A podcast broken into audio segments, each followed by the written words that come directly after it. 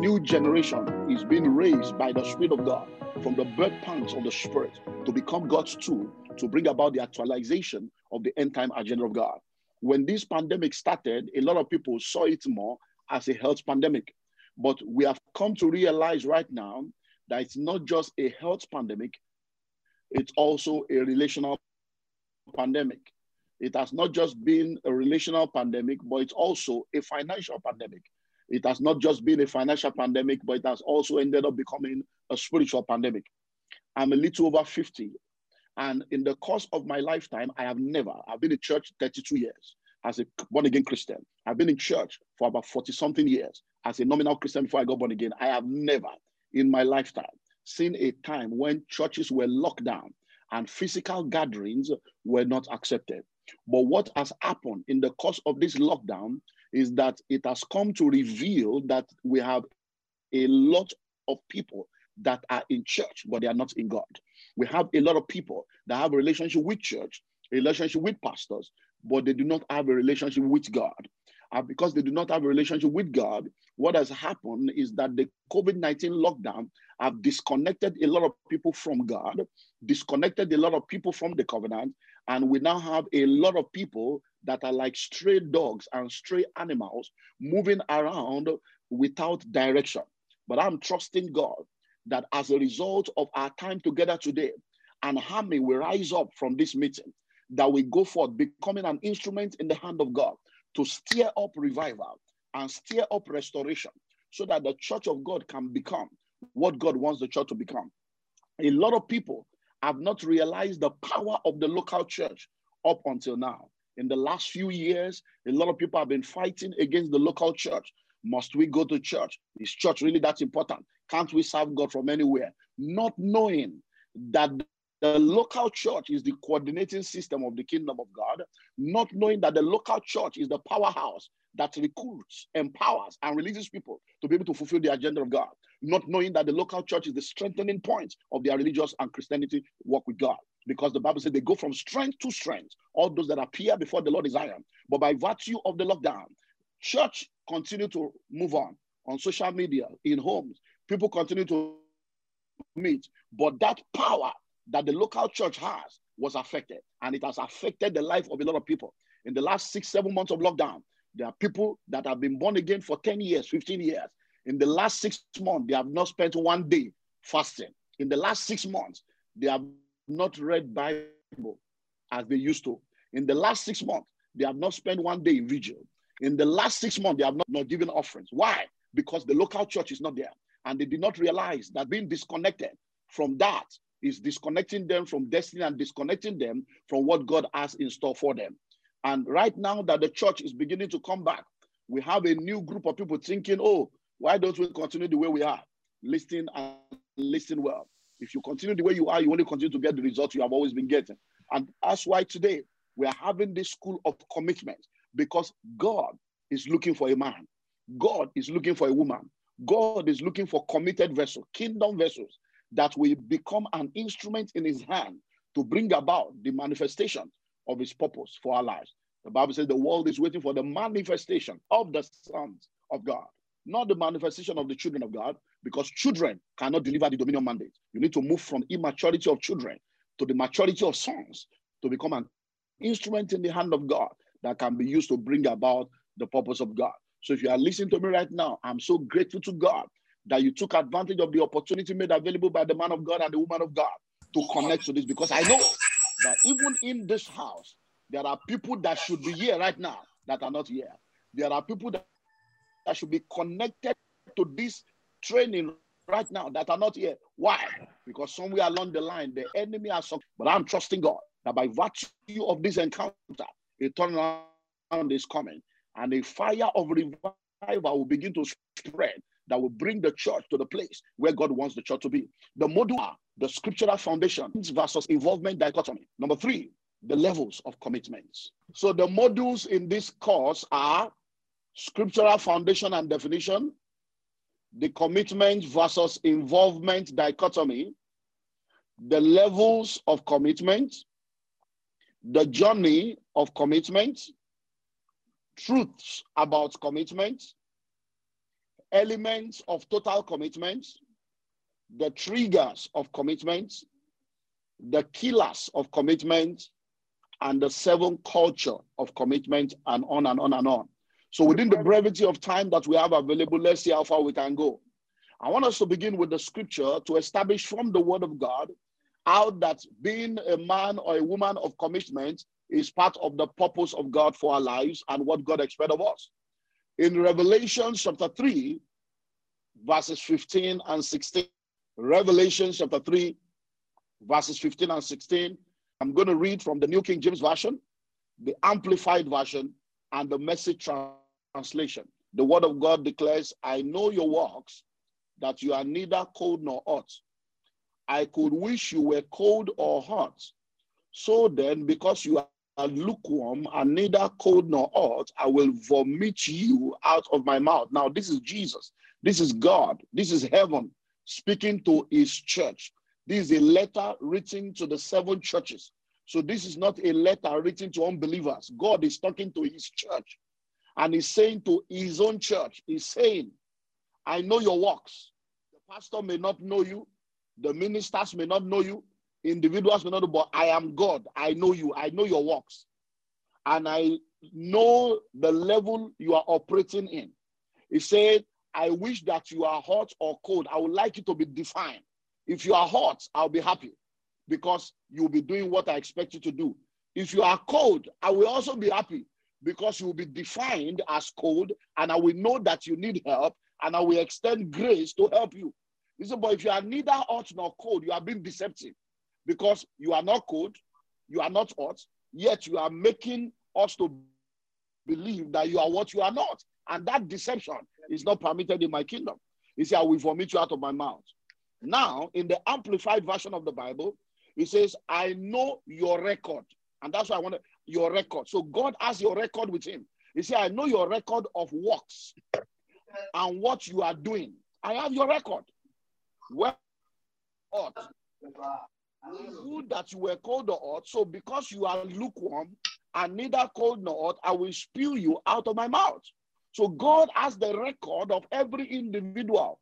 God has a record. Now look at um, message translation. He said, I know you inside out and find little of my liking. This is God speaking. He said, I know you inside out. The pastor may not know you. You may deceive the pastor. You may deceive your coordinator. He said, But me, I'm God. I know you inside out. And I find little to my liking. You are not cold. You are not hot. Far better to be either cold or hot. You are stale. You are stagnant. You make me want to vomit. My God, my God. This is God speaking. So when we are talking of commitment, we need to understand that what this is all about. Because many times when we don't understand this, we will not be able to see why we should do what God expects us to do. Now let's see um, another trans- uh, uh, another scripture. We see here that God wants us to be what hot. God wants us to be focused.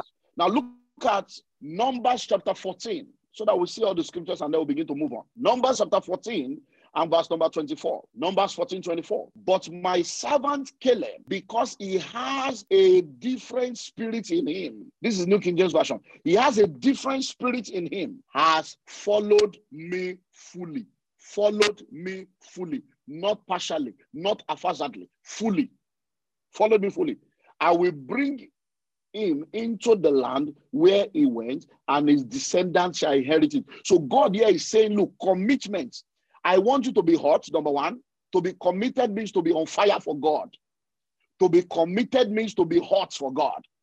What does it mean to be committed here again? He says, I want you to follow me fully. To be committed means to follow God fully, completely, and absolutely and wholly, not haphazardly, not partially. And he says, if you follow me fully, because you are following me fully, I will now bring you into your inheritance. That is why a lot of people in church have been in church for years without tangible inheritance, without tangible evidence. They can recite the blessings of God, they can confess and pray the blessings of God, but they are not seeing the tangibility of that blessing evidence in their life because God knows them. We as pastors, sometimes we are feeling, ah, ah, but God, this sister is committed now. Oh, but God, this couple are committed now. Oh, but God, this brother, is answer this brother, answer this sister. And God is saying, my, my son, you don't understand. I hope you know, no matter how anointed the man of God is, we can only pray. It is God that answers prayer. No man of God is anointed to answer prayer. So no matter how much your pastor loves you, no matter how much your pastors desire for you to be blessed, when God looks into your heart, He knows you inside out. We see the game you play in church. We see all your acting on Sunday morning. We see all your packaging to make us feel you are committed. But God knows. So even when we pray for you with all our heart, we anoint you, we bless you, we prophesy over you, God will not answer because God knows that you are not qualified. So to enter your inheritance, you need commitment to God and His kingdom. He said, He followed me fully. Look at another translation, message. He said, But my servant Caleb, this is a different story. hey, he has a different spirit.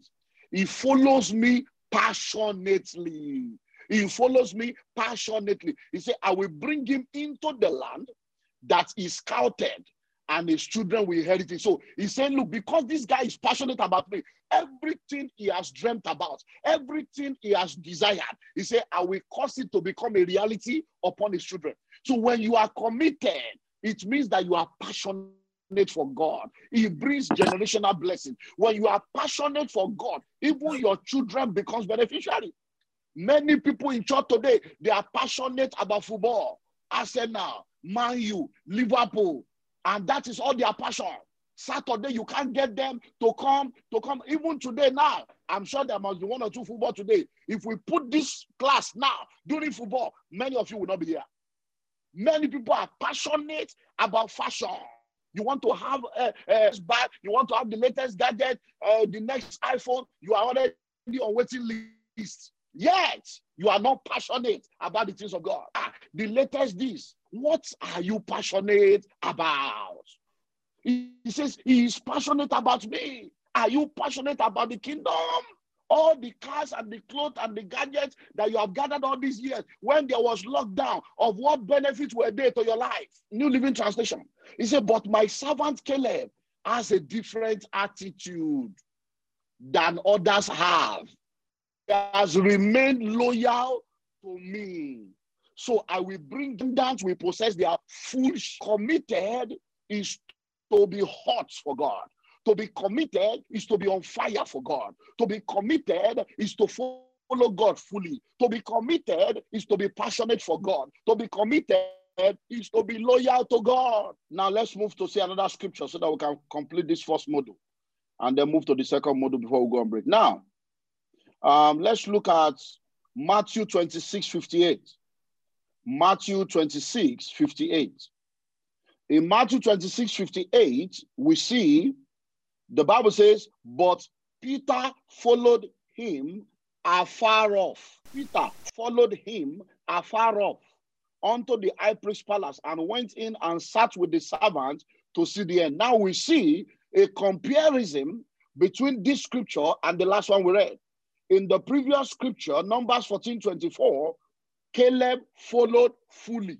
Now we see Peter following from afar. Following from afar. Instead of being close, he's following from afar. He's watching to see the end. And unfortunately, that is the attitude of a lot of people in church. Instead of being close, they are just afar. Let's see what they are doing. Let's see how far it's going to go. I'm, I'm watching. I'm just watching. And you are watching in your father's house. How can you be a spectator in your father's house? Peter was following from afar. Look at the New King James Version.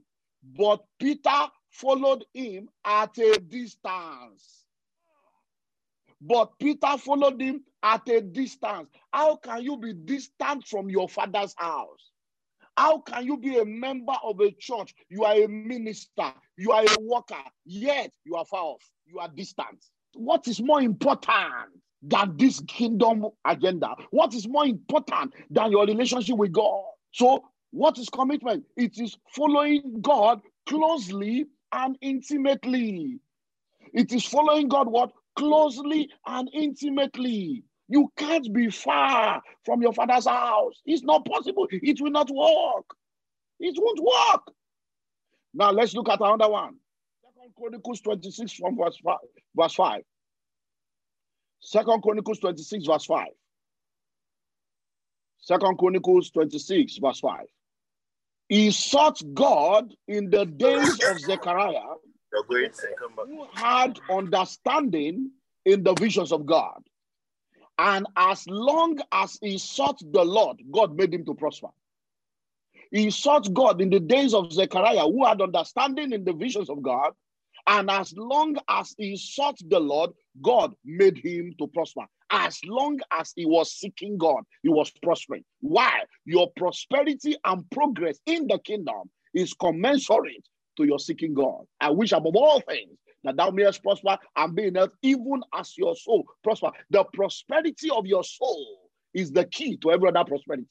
If you are not growing in your relationship with God, you are not qualified for other things to be added. Look at another translation of that verse.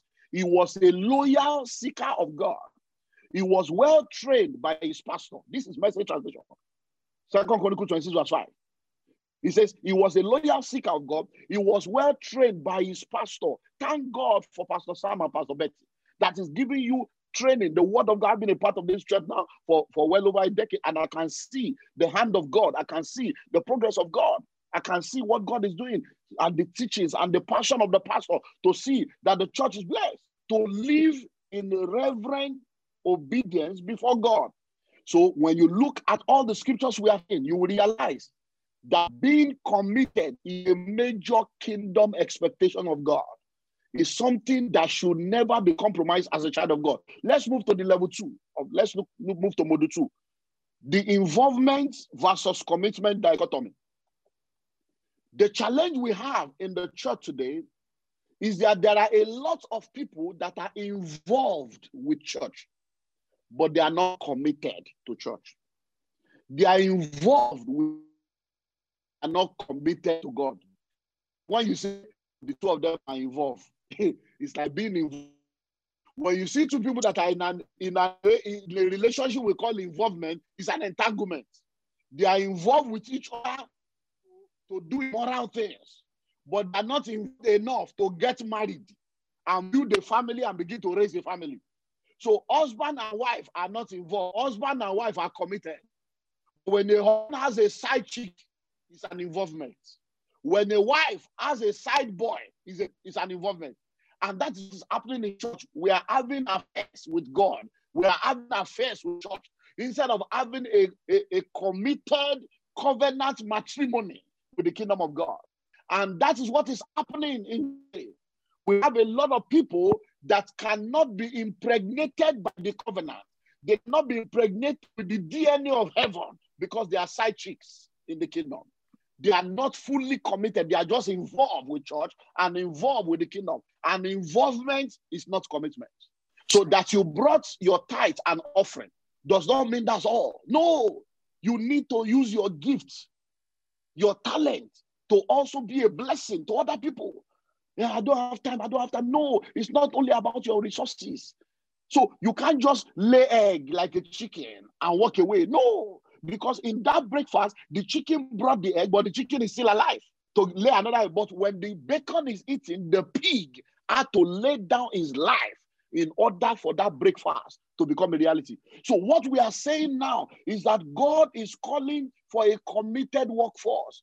God is calling for a generation of people that will not just be satisfied with being involved in church, but will be more committed to lay down their life. And what does it mean to lay down your life? It doesn't mean to die. To lay that life means that God is the ultimate, God is the sole focus, and everything your time, your talent, your treasure, you put God first above all else. And in this first session, uh, because of all this break and break, I have um, seven minutes more. But let me see if I can put this together in just seven to 10 minutes, and then we'll go and break. Let's look at the levels of commitment. The levels of commitment. Levels of commitment. Now, we're going to be using the story of the Good Samaritan. Luke chapter 10. The story of the Good Samaritan. Luke chapter 10, from verse 25 to 37. We all know the story. Luke chapter 10, from verse 25 to 37. The story begins with a lawyer. Jesus was teaching. And then lawyer stands up and then he asks a simple question What must I do to inherit eternal life? And Jesus Christ tells him, Well, just do what is written in the law. And then he said, Oh, okay, no problem. I've heard you. So Jesus Christ said, Love the Lord your God with all your heart, with all your soul, with all your strength, and your mind, and your neighbor as yourself. Simple. Love God, love people. Simple. Love God, love people. That's all. If you love God and you love people, you'll be good. If you look at the Ten Commandments, that's all the Ten Commandments is all about. Thou shalt not murder. If you love somebody, will you murder them? Thou shalt not commit adultery. If you love somebody, will you sleep with somebody's wife? Thou shalt not steal. If you love somebody, will you steal from them? Thou shalt have no other God. If you love God, will you serve another God? The entire Ten Commandments hinges on just two love God, love people. So there is only one commandment is love. Love for God and love for people. When you love God and you love people, you will never live in sin and be living anyhow because you will be able to walk by what we call the law of love. so the guy stands up and say, "Okay, who is my neighbor?" As if to set Jesus up. The way some people just ask you question as if to hang you. It's not today. It's been there from Bible days. so he said, "Who is my neighbor?" And then Jesus, in answering him, now told the parable of the Good Samaritan. The man was going from Jerusalem to Jericho. He fell among thieves. But there are three sets of people that met with the man. The Bible says the priest came, the Levite came, and then the Good Samaritan. Now, when the priest came, the priest saw the situation, and the Bible says he moved to the other side. You see that in verse 31. Verse 31. Now, by chance, a certain priest came down that road, and when he saw him, he passed by on the other side. So the priest came, saw him, and moved to the other side. And then a Levite came. Look at the Levite. The Levite came. Look at verse 32. Look at the Levite. Likewise, a Levite, when he arrived at the place, look at the difference between, now listen, look at the difference between the priest and the Levite. Verse 31, the priest saw him and went to the other side. The priest came, ah, there's a dead man there. I don't want to stay myself. I went to the other side. But when the Levite came, the Levite went there, looked at him. Hmm, ah, this man is, ah, he will need an hospital. Ah, he will need treatment. Ah, he will need. So the Levite still went a step ahead of the priest examine the things that were on ground and identify the things that were wrong, but he still didn't do anything. He went to the other side until the Good Samaritan came. So now there are four levels of commitment. Four. And I want to take some of them from this and then we'll go and break. Level one is awareness. Awareness. There are people that have been on level one all their life. People that robbed were aware. The was beaten was aware that he has been beaten out. The priest was aware. The Levite was aware. The Samaritan was aware. The doctor, he took him to, they were aware. But even though they were all aware, not all of them did what they were supposed to do. So it's not just enough to say you are aware. Aware level of commitment that demand on you to do something. Levites came and looked at him and said, hey, ah, hey, another victim, hey, another victim. Looked at him said, ah, this man will bandage you. We need oil. Ah, we need hospital, but I don't have that time. I don't have that, so I have my own problem. And cross to the other side. I'm concerned. Oh, what are you doing? Gather youth together to help them. And uh, the way the students are failing exam, concerned. Uh, what are you doing to gather students together? You can't just say you are concerned. That's not enough. Number two, because of time, is commitment. Number three is the commitment, which is the real one, which is where we should begin from. So to be aware, you are aware of many things that needs attention. You are concerned about many things. From today, God is saying it's time to move from awareness and concern to a place of commitment and action. Uh, just as a brief recap, we've been able to um, look at the scriptural foundation and definitions of uh, commitment. We've been able to establish that commitment is being hot for God, being on fire for God. We've been able to establish the fact that commitment is following God fully, following God passionately, and being loyal to God. We have been able to establish that commitment is following God closely and intimately. We've been able to establish that it is seeking God diligently and consistently. And we've seen different scriptures to be able to establish that. And then we've been able to see that there's a difference between being involved and being committed. And God is not just calling us to be involved in His work, He's calling us to be fully committed to His work. Now we wrapped up in the first session looking at the levels of commitment. And I want to do a recap on that so that we can plug in from there because of the disruptions we've had. We're looking at the story of the Good Samaritan, and from there, we've been able to see some levels of commitment. So I told you that there are four levels of commitment. Level one is awareness. And that is when you are aware that there is a situation on ground, but being aware is not enough. Awareness should place a demand on you to take responsibility. Awareness should place a demand on you to play your part. You can't see a plumbing problem in your house and say because you are not a plumber, you will not take action. You cannot see an electrical fault in your house and say because you are not an electrician, you will not take action. So you cannot claim to be a part of the kingdom of God, having the spirit of God, and then you see situations and circumstances that requires attention, and you choose not to do anything. That's an error in the kingdom. Then we move from awareness to the level of concern, level two. So we see how that the priest was concerned. He saw the man on the ground. He was concerned about his predicament. But of what use was his concern without action? Oh, you are concerned that someone is hungry, but without feeding them, does that make them filled? You can't just say you are concerned. Concern is not enough. 1,000 good intention is not as powerful as one action. So the priest was concerned, the, the Levite was concerned. The Levite went a step further than the priest. He came, he looked, he observed, he was able to identify things that needs to be done, but decided of his own accord that he was not willing to make that commitment. Oh, I don't have the time. Oh, I don't have the resources. Somebody else should come and do that. It does not work like that. Evil thrives when good men do nothing.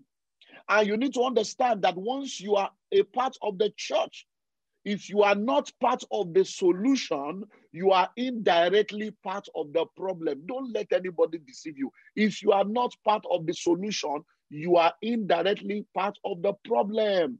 You must be a part of the change that you desire to see. So when you come into a church, there is no perfect church anywhere in the world because the church is made up of imperfect people. You are not better than me. I'm not better than you. We are all better than what we used to be. We are all fellows in the same ship. That's why it's called a fellowship. We are all fellows in the same ship, and we are all in the hand of God. He's the potter, we are the clay, so that He can make us and mold us to what He wants us to be. But when you come into a church and you see issues that needs attention, that ability to identify the issue and see that there is an issue that needs attention places a responsibility upon you to act. To act. The way you are doing God's work, will you do your family like that? Will you, if you handle your family the way you are handling church work, will you still have a family? So you need to understand that it's not just enough to be concerned. The priest was concerned, the Levite was concerned, but of what use was their concern? Zero. Then we see the third level of commitment, which is where real commitment begins. So awareness, concern, they are just what I call the outer courts of our journey with God. It's not really, but once you are aware, at least it's better to be aware than to be unaware. it's better to be concerned than to not to be because once you are not aware, you are not concerned. Your case is now you are a sadist. You have entered another area. That's one is mental health and another is sanity level. So the fact that you are even aware and concerned, we should be grateful to God that at least you are aware. You are not unaware, at least you are concerned. You are not that callous to the level where you are not concerned about things. No, but it's not enough to just be concerned. And that is why you now need to move to level three. And level three is commitment. That is what the Good Samaritan did. So commitment involves action. It's not word, it's talk. Talk, talk without action is nothing. It's a faith without work is dead. So commitment requires you to act, to take action. So until you take the right action, until you take appropriate action, you are not committed. So just talking and talking and talking. Do you know how many hours we spend in church in meetings? Departmental meeting, uh, ministers meeting, group meeting, uh, workers meeting. After all the meeting, meeting, meeting, meeting, talk, talk, talk, talk, talk. once you leave that meeting, everybody go back to their complacency. A lot of talk has not produced results. And if we are going to see the kingdom of God be what God wants it to be, we need to match our talk with action. And that is what the Good Samaritan did. Don't forget, the Good Samaritan was not related to this man. Oh. It's not as if they are the same father, the same mother. They are not family member. The Good Samaritan was on his way to do his own legitimate business, to pursue his own career. But because he was a kingdom ambassador, when he saw the problem, he said, Ah, I cannot abandon this man like this. I must do something. So commitment does not abandon problem, all in the name of I am busy. Commitment does not abandon the work, all in the name of me. I also have something to do. No. He stopped and he did 11 things, which time will not permit us to look into. He poured wine, he poured oil, he put bandage, he nursed him, and did all kinds of stuff. At the end of the day, he took him to the hospital. Why? Because what he was doing was first aid. First aid is to make sure that you stop the progress of evil, to ensure that things don't get worse. But that is not going to bring the final cure. So he went a step ahead to now take the man to the hospital, to the professionals. And he did not stop there. He now went ahead to pay for it. Number one, he gave his time. Number two, he gave his talents. Number three, he gave his treasure. He gave his time because he stopped, took care of the man, took the man to the inn, stayed with him overnight, and continued his journey the next day. That's his time. He gave his talents. His talents. What does that mean? He, he knew that there was something called first aid. He poured wine, he poured oil, he put bandage. That means he had an understanding of first aid and he was using that gift and that talent that he had to help somebody else. And then number three, he gave his treasure. He gave the money to the doctor and said, Look, take care of this man, I will pay his bills. So if you are truly committed, it will show in these three things. How much of your time are you giving to God? Most churches in the world meet two times in a week, maximum three times for a normal contemporary church. So we meet on Wednesday, we meet on maybe another midweek service, maybe we do Friday. So let's do the calculation. Two hours on Sunday morning. Let's say you do two hours on the road. That's four hours. Let's do the same thing on Wednesday. Let's do the same thing on Friday. So we are talking of you being involved in church four hours times three. If you meet three times a week, and if you are there for the three times, and if you need one hour to go and one hour to come, and you are saying to me that out of 24 hours times seven, you cannot give 12 to God, and when you are sick, you expect God to come through for you. Do you know that there are people that have been in hospital that have been on the hospital bed for years? They virtually don't have an address. The hospital is the address. And the God that kept you alive, that saved you, that is keeping your family. Many of you know that, but for God, you will not be where you are today. But for God, He kept your family, kept your children. COVID 19 has come and gone. People have died in their millions all over the world. You are still alive, and yet you think that that God does not deserve your time. You go to work, how much are they paying you? 100 pounds per hour. 100 pounds per hour. So even if you earn 100 pounds per hour, you mean you can't give God two hours? I'm going to work, I'm going to work to go and earn 8 pounds fifty, eight pounds fifty, eleven pound fifty, twelve pounds fifty, fifteen pound per hour. That's what you cannot live three, four hours, 60 pounds. You can't take 60 pounds, four hours off to face God. And when you are in trouble, when you have cancer, when you have kidney problem, when you have diabetes, can your hospital help you? Can your office help you? The NHS is overcrowded. Could they undo COVID? Where is NHS in COVID now? Where is all the insurance in COVID? Is it not God? Everybody's crying out on. You are going to work, you are going to work, you don't have time for God. If you die today, all they hold you in that office is one minute of silence. That's all. You say, Oh, you don't understand. I'm in a very, a, a very sensitive position. I'm in a very strategic position. If I don't get a work, things will go off. If you die, will the company not continue? Before you were born, people have been giving that excuse for their irresponsibility. You want to join that group? So time, your time must be given to God. Number two, your talent. How can you be an IT specialist in your office and we cannot feel your impact in the kingdom? How can you be a social media manager for a multinational and you are reaching the world and you cannot carry the same experience and give to help us to propagate the gospel? How can you be a professional in IT and we can't see your impact in the church? How can you? So you need to understand your time, then your talents. You want to come to church and still collect salary to play drum. You want us to pay you to play drum. We should pay you to play keyboard. We should pay you to play guitar. We should play. We should pay you to be a backup singer. After a while, you want us to pay you to be a children's church teacher. We will pay you to be a usher. We will pay you to be Abba, Abba. If everybody is collecting the money like that, where will we see money to do the work of the kingdom? Everybody wants to come to church and collect.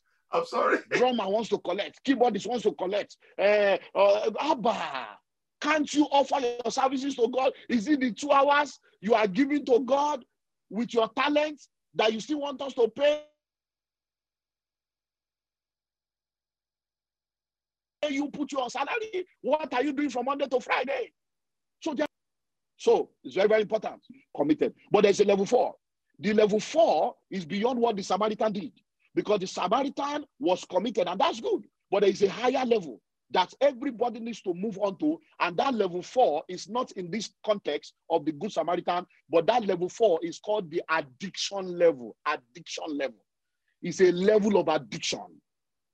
In Matthew chapter 6, verse 33, Matthew 6 33, it says, Seek ye first the kingdom of God and his righteousness, and every other thing shall be added to you. Seek ye first, not my word, not the scripture. Seek ye first. He did not say, Seek ye only the kingdom. No. God is not saying you seek his kingdom only. No. But he's saying you should seek his kingdom first. It's a function of priority, not exclusivity. Priority. So, what is your priority as a minister of the gospel? What is your priority as a worker? What is your priority as a child of God? The kingdom should be your priority. Seek ye first. So God is not against you seeking a job, seeking a one. Those things ahead of seeking his kingdom because you cannot embrace the principle and reject the principle. And reject the principle. The principle is more important. Reject the giver of the gift. It does not work like that. You cannot embrace the creation and reject the creator. It does not work like that.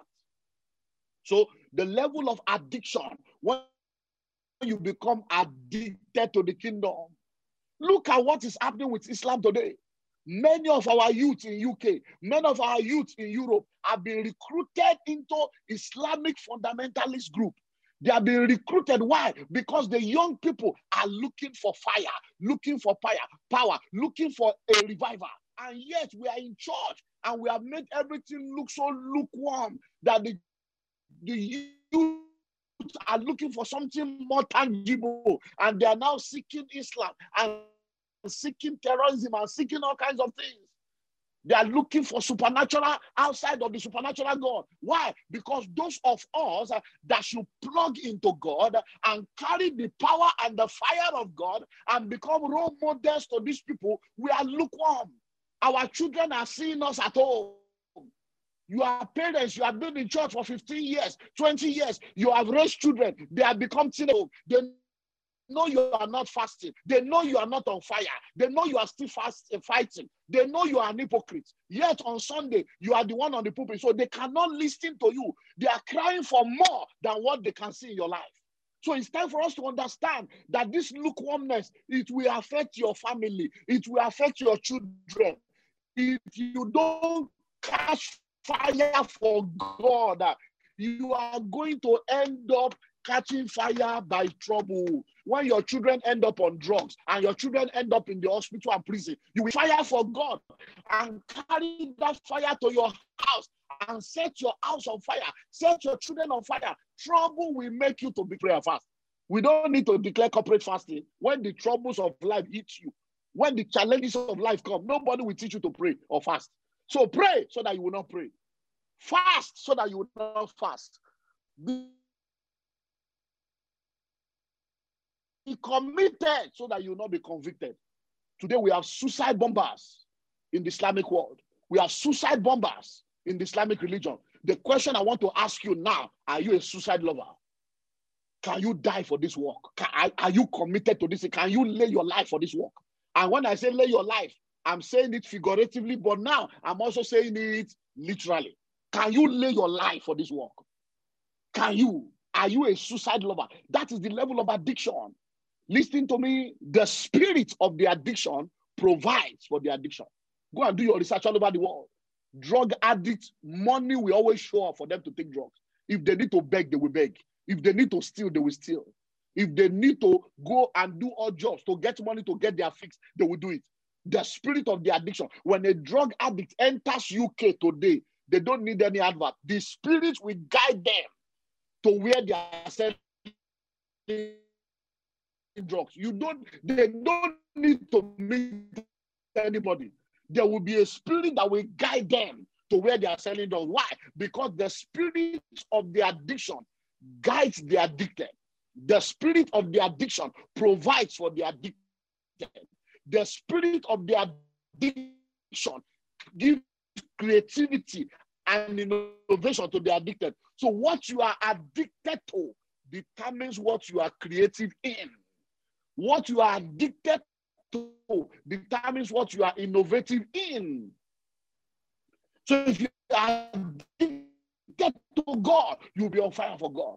God will be able to provide for you because He knows that you'll be you'll be a channel of get through you.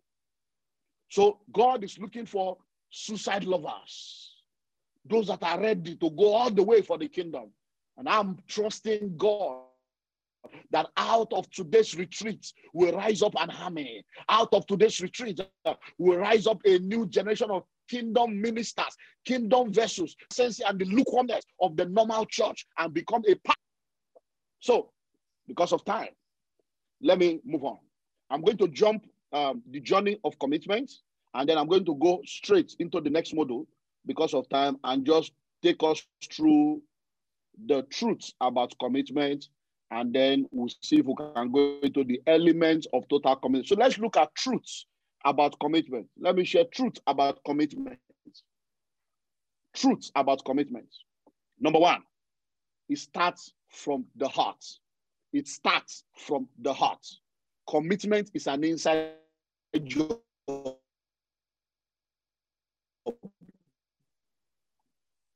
Commitment does not come from your head. It doesn't come from your brain. It doesn't come from your education. It comes from your spirit. As I'm speaking right now, if all you are getting is academic, if all you are getting is taking notes, and nothing is stirring up your heart, that then you are not getting it there must be something stirring up in the spirit of God. Is the spirit of commitment. If you truly have the spirit of God, as I'm speaking right now, deep will be calling to the deep. The Holy Spirit will be expanding what I have from within. That is true commitment. So, number one, matter of the heart. And the matter of the heart is the heart of the matter. Amen. The matter Amen. of the heart is the heart of the matter. So, commitment is an inside job, it's not an external job. Amen. Commitment is not how you dress. Commitment is not you bending your head. Commitment Amen. is not you lifting your hand as if you are dead. No, you can lift up your hands, but your heart is bowed down. Yeah. So, number one, it starts from the heart. Number two, second fact about commitment, it is tested by action. Commitment is tested by action. Talk is cheap. Anybody can talk if you have mouths but you must match your talk with action. 1,000 good intention is not as powerful as one action. 1,000 good intention is not as powerful as one action. Talk is cheap. So commitment is tested by action. Read your Bible. A man called two of his children. He told one, Go and do this. He said, Daddy, I'm not doing. The other one, he said, Go and do. He said, Yes, sir, I'm going. And he never went. The one that said, I'm going, didn't do it. The one that said, I'm not going, changed his mind and did it. And the Bible says, which of them is the real son? So it's not just for you to say, yes, pastor, yes, pastor, yes, daddy, yes, mommy. All this hypocritical Christianity. Yes, daddy, yes, mommy. eye service. When Pastor Sam or Pastor Betty is around, or Pastor Femi is around, or the leaders are around, you are behaving normal. But once they walk away, you are the one causing trouble in your department. You are the one always causing issue in every fellowship. Whereas when the leaders are there, you behave as if you are a normal person. It does not work like that. God is seeing your heart and God is calling you out today and saying, My son, my daughter, enough. You should not be a troublemaker. You should be a body bearer in the kingdom. So it is a function of your action, not your talk. The Bible says, Whoso looketh into the perfect law of liberty and continue therein, he be not a forgetful hearer, but a doer, a doer, a doer, a doer of the word, shall be blessed in all his deed. Faith without work is dead. He says, Show me your faith by your works. So, number two, what? Commitment is tested by action. What is your action? I love you, Lord. I love you, Lord. Yet you can't tithe the government will not ask you for permission before deducting your tax. But God is saying, I, I, I, want you to bring your tithe by yourself. It has nothing to do with the law. It's an act of worship. If you believe that I am your source and you believe that I'm the one that empowers you to get well, yeah. honor me with 10. You are arguing. Wake up in the morning and pray. You can't wake up in the morning and pray, but you can wake up by 4 a.m to go to train station to end up underground. You can go to train station, wake up early 4 a.m. You are out to go and collect 15 pounds an hour. Whereas you can't wake up by 4 a.m. to pray and cover your family with the blood and cover your children with the blood and release them with the covering of God. In a world where people are being shut down, gun violence in UK, knife violence, people are being cut down with knife, like, like, like butcher knife, like animals. And yet you can't pray and cover your children and you're just pursuing money to do what? Without God. Number three, it leads, commitment leads to accomplishments. There is no result without commitment. Commitment leads to accomplishments. So don't tell me you are committed if we are not seeing results. I'm telling you, on it is results that puts an end to insult. How can we hand over a department to you with 24 people and they have reduced to five? And you are supposed to be a coordinator. What are you coordinating? We handed over a department to you with 25 members. Now there are five people. You could not even, if you cannot increase the member, can't you even maintain the one we gave you? And yet you say, hey, Pastor, people are not serious. People are not committed. Uh, the people are not serious. Hey, everything rises and falls on leadership. Stop passing the buck. If you are a coordinator, your coordinatorship means you are supposed to coordinate all available resources human, material, spiritual, physical to achieve the goal that is set up for that department. So how can a department be? We hand over house fellowship to you. House fellowship die in your hand. We hand over a branch to you. The branch is breaking in your hand. Abba. If it's your own business and you are losing staff, if it's your own family and you are losing staff, will you be happy? And you expect God to be happy? We hand over a department to you, it's spoiling in your hand, it's going bad. We brought you in there to be a solution provider. So, as a leader, as a coordinator, if it is not working, it's your fault. It's not the fault of the members. If it is not working, you must look for do I need to train them? Do I need to pray for them? Do I need to visit them? Do I need to find out what is wrong? You sit down and give mental and spiritual and physical attention to what has been committed to your hand. That's the way it works. That's the way it works You leave your business, you are the one that owns the business, and inside your own business, you sit down there, you have a restaurant, and you used to have 100 uh, customers, and now you are having 30 customers. Will you be doing praise worship? Will you be happy? Won't you find out what's going wrong? Won't you check whether your food is right? Won't you check whether something is wrong with your publicity? Won't you call your customer to find out what is wrong with them? How can we hand over a department to you and it's failing in your hands and yet say it's not my business. Me, I'm not a pastor or something. You know what? What is this? This is your father's business. Jesus Christ said in Luke 2, He said, Don't you know I must be about my father's business? So, how important is the father's business to you? Is it more important than your own? So, number three is what? Commitment leads to accomplishment.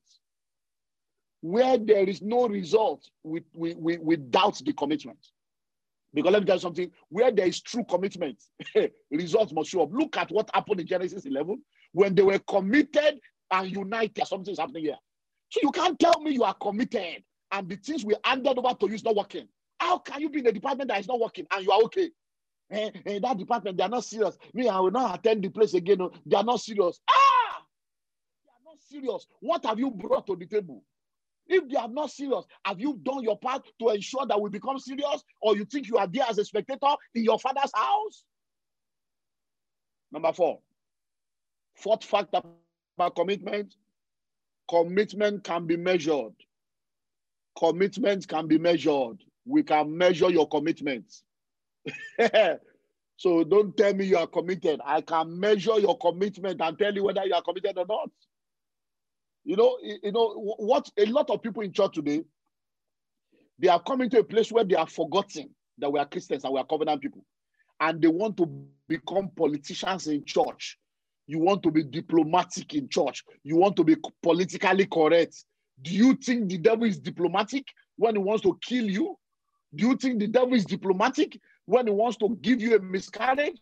Do you think the devil is diplomatic when he wants them to uh, knife you? Do you think the devil is diplomatic when he wants you to have crisis in your marriage?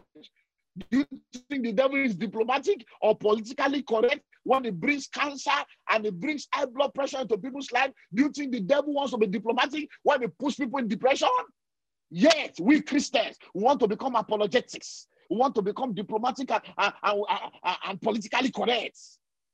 If you are committed, we will know. It's not by suit and tie. It's not by scare suit. If you are if you are committed, we know. So commitment, talent, and treasure. Ma'am, Time, talent, and treasure. If we look at your time, how much time do you give to the things of God, and how much time do you give to yourself? There's 24 hours in a day. All you, all that God is asking you is 10%. Tithe is not only about money, you are supposed to tithe your time. So listen and listen well. listen. So if there's 24 hours in a day, what is the tithe of 24 hours? Two hours, 40 minutes. Two hours, 40 minutes. So what you need to do as a Christian, you owe God two hours, 40 minutes every day to do his kingdom work. So that means every day you must spend a total of two hours, 40 minutes praying, studying the Bible, looking for souls to save, and getting involved in the work of ministry. So if we look at two hours, 40 minutes per day, times seven days, that tells you how many hours a week you need to give to God for you to comply with kingdom agenda. That's the way it works. So have you given God two hours, 40 minutes a day? In the morning, prayer, you cannot pray. Two hours, 40 minutes a day. Read Bible, you cannot read None of you have been in church 10 years, 20 years, you have not read the Bible from Genesis to Revelation to even know the constitution of the kingdom you are part of. Abba, how can you claim to be serious and you can't tithe your time? Two hours, 40 minutes a day. I'm not saying you spend the whole two hours, 40 minutes in one place. It can be one hour in the morning, one hour in the afternoon, 30 minutes in the night, or one hour in the morning, 30 minutes in the night. Just look, make sure that every day, two hours, 40 minutes. And what are you doing there? A combination of prayer, a combination of Bible study, a combination of worship, uh, soul winning, and ensuring that you volunteer to church. So, departmental meeting, being a part of a group, all these are what it means. So, commitment can be measured. Your time. Number two, your talent. Your talent. If you are a teacher, how can you be a teacher? No, think about it now. Please, let's be serious. Let's stop playing games. If this thing is not working, abandon it and go and serve the devil. If you claim to be serving God, let's really serve Him. Abba, really serve Him. You are a teacher. You are already trained. You are already working. You are already being paid. And then we have hundreds of children in church on Sunday, and you can't volunteer your time to join children's church and come and take care of children. You are married. You are looking for a child and you cannot go and give your time in children's church to sow the seed of taking care of other people's children so that God can answer you. You are a businessman. You have run a business successfully. You are into uh, the career profession. You are an accountant. You are in HR, and you can't come to church and join the business fellowship and set up a, a, a, a, business program or a career program so that we can teach people in church. Young people are in church. They are in college. They are, uni, they are uni, and they are confused. They need direction. They need mentorship. And you can't give your time to say, okay, Pastor, every Saturday, we professionals in church, we are going to be in church for four hours. Once in a month or twice in a month, we want to mentor people. If you need mentorship in your career, come to us every Saturday. Even if you can't do Saturday, can't you do Sunday? After service, you wait for three hours. And young people can come and be counseled. Teachers, you can do after school program. And you come, offer your time. Dominion Center, we have the location, we have rooms, we have up to seven floors, we have all kinds of rooms there. We can give you a room. Gather people after school program. Must the church pay you for that? Must pastor be involved in that? Can't you do that for yourself for your father's house? All these children that are on the streets ending up in drugs, ending up in prostitution, ending up in violence. If the church occupies them, will they have time for the devil? And I do mind is the devil's workshop, and it is not the job of pastor to do everything. So, pastor will preach. Is it pastor that will be in children's church? Is pastor that will do after church program? Is pastor that will still pray for you? Is pastor that will still come and do women's ministry? Abba. Where, what is your part in your father's house? Your time, number two, your talent. It can be measured. So we can measure your commitments. When I look at your calendar now, if not for COVID, many of you have booked summer. You have booked summer. You have never missed summer. You know how to buy your own ticket. You know how to pay for hotel, but you have never given anything substantial to the building fund. You have never given any substantial sacrificial seed to the house of God. But every year, you are spending thousands for airline. Yes, you don't own an airline. You are spending thousands on hotel all over the world. Yet one single hotel you don't own. You are spending money on airline, on hotel, on feeding people. Yet nobody is paying you for anything. Why? Because you are not taking care of the kingdom. Number three is your talent. It can be measured. If I ask for your calendar now for the past five years, will I see kingdom there? Even this one we are doing this morning now, many of you, you are already disconnected and gone and come. Some people are no more here. I'm going to work uh, Saturday. I'm going to resume uh, to go and resume to do all the resumption you have done since January. What's the result? Eh? Supposed to be here now. They're not here. They're in the office. The same office you have been going for 10 years and things have not changed. You don't think it's time to come and put God first? So it can be measured. Your time, your talent, and your treasure. So if you are listening to me right now, you are a pastor, you are a worker, you are a minister, and you are not a tither. You are an enemy of dominion. Let me just take a few minutes and just wrap up the module I am on, and then um, we'll be able to now go into the question and answer session. So we are on the truth about commitment level, and that's the model we're wrapping up with. And I'm trying to share a few things. So let me um, deal with six of them, and then uh, we close. So I've dealt with four. I'm on number four. Number one, true commitment starts from the heart. It's an inside job. It starts from the heart. Number two, true commitment is tested by action. Talk is cheap. So it's a function of what you do and not what you say. Number three, true commitment leads to accomplishment. It's a function of results. Whatever you are committed to, you will produce results in. If you are committed to a relationship, the relationship will be resourceful. If you are committed to a business, the business will produce results. If you are committed to a task, the task will function well. So whatever you are committed to produces results. So when there is no result, we have to check the commitment. And then number four, commitment can be measured. You can't tell me you are committed. There is a measuring guide to know whether somebody is committed or not. Number one is your time. How much time do you give to God? And we've spoken about tithing your time. Two hours, 40 minutes a day to do things that relates to the kingdom. On your social media, how much time do you spend on God? How much time do you spend to develop your spiritual life? If I go to your social media platform right now, the postings, how many percentage of your posting is kingdom related? Number two, your talents whatever you are doing, kingdom mentality is a mindset that is concerned about the establishment and the advancement of the kingdom of God above all else. So, whatever you are doing is not about secular and spiritual. How can I use the gifts the talent and the potentials and the resources and the training and the experience that God has given me to impact somebody's life because it's all about love for God and love for people. You can't be silent. Silence can equal to consent. If you are not part of the solution, you are indirectly part of the problem. Then number three, your treasure. Your treasure. You don't argue with government when they remove your tax. But is the government giving you everything you need? But when it comes to tithe, you are arguing. God is saying, honor me. If God is really your source, honor me with the first 10 so that I can redeem the remaining. And yet, we're finding it difficult. When it's time for you and your family to travel, you know how to gather money to buy tickets. You know how to gather money to pay for hotel. All the tickets you have been paying to British Airways, Air France, and Virgin. How many shares have they given you? Are you do you own an airline? Do you own a seat in a plane? After all the years of traveling and paying for tickets, all the hotel you have been paying for, you are going to all kind Marriott today, Hyatt tomorrow, all manner of Sheraton tomorrow. All the hotel you have got all over the world. After spending money on all these hotels, have they called you one day to say we want to make you a shareholder?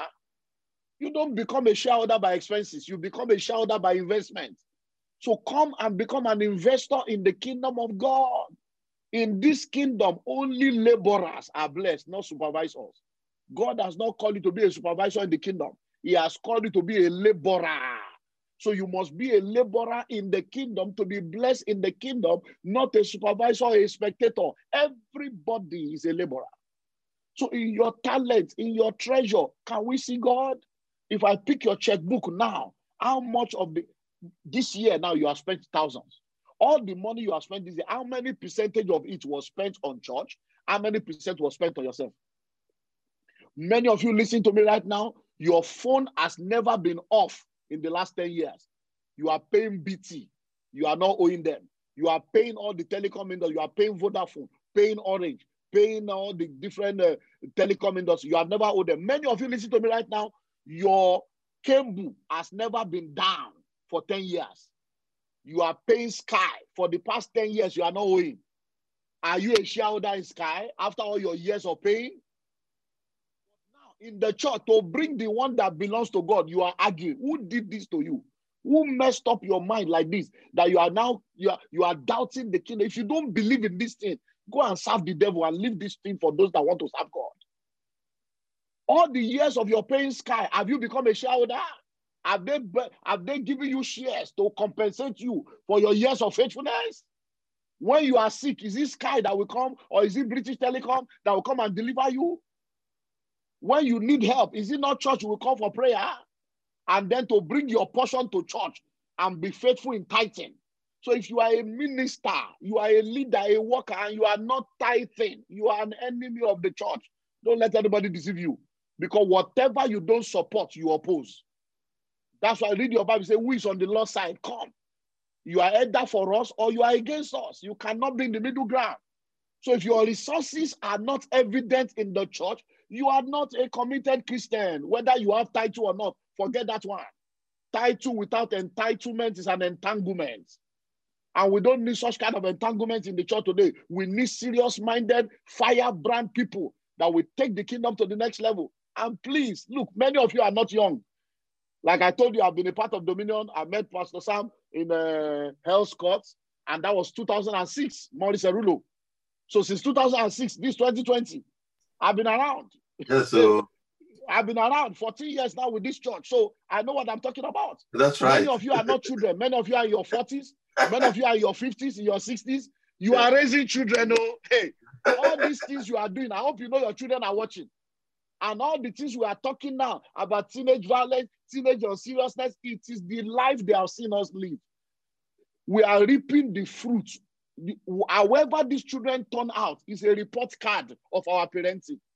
It's a report card of the kind of life we are living. They see the hypocrisy. You come to church on Sunday, you lift up holy hands, you praise God and jump. And when you are in the car, you start gossiping the pastor. When you are in the car, you are gossiping the pastor's wife. When you are in the car, you are talking and insulting and abusing other member, and your children are in the car. They are seeing you. They are seeing your hypocrisy. Church will declare seven days fasting. You are eating at home. Your children are seeing you. You are on the dining table. You are insulting pastor on the dining table, insulting your coordinator.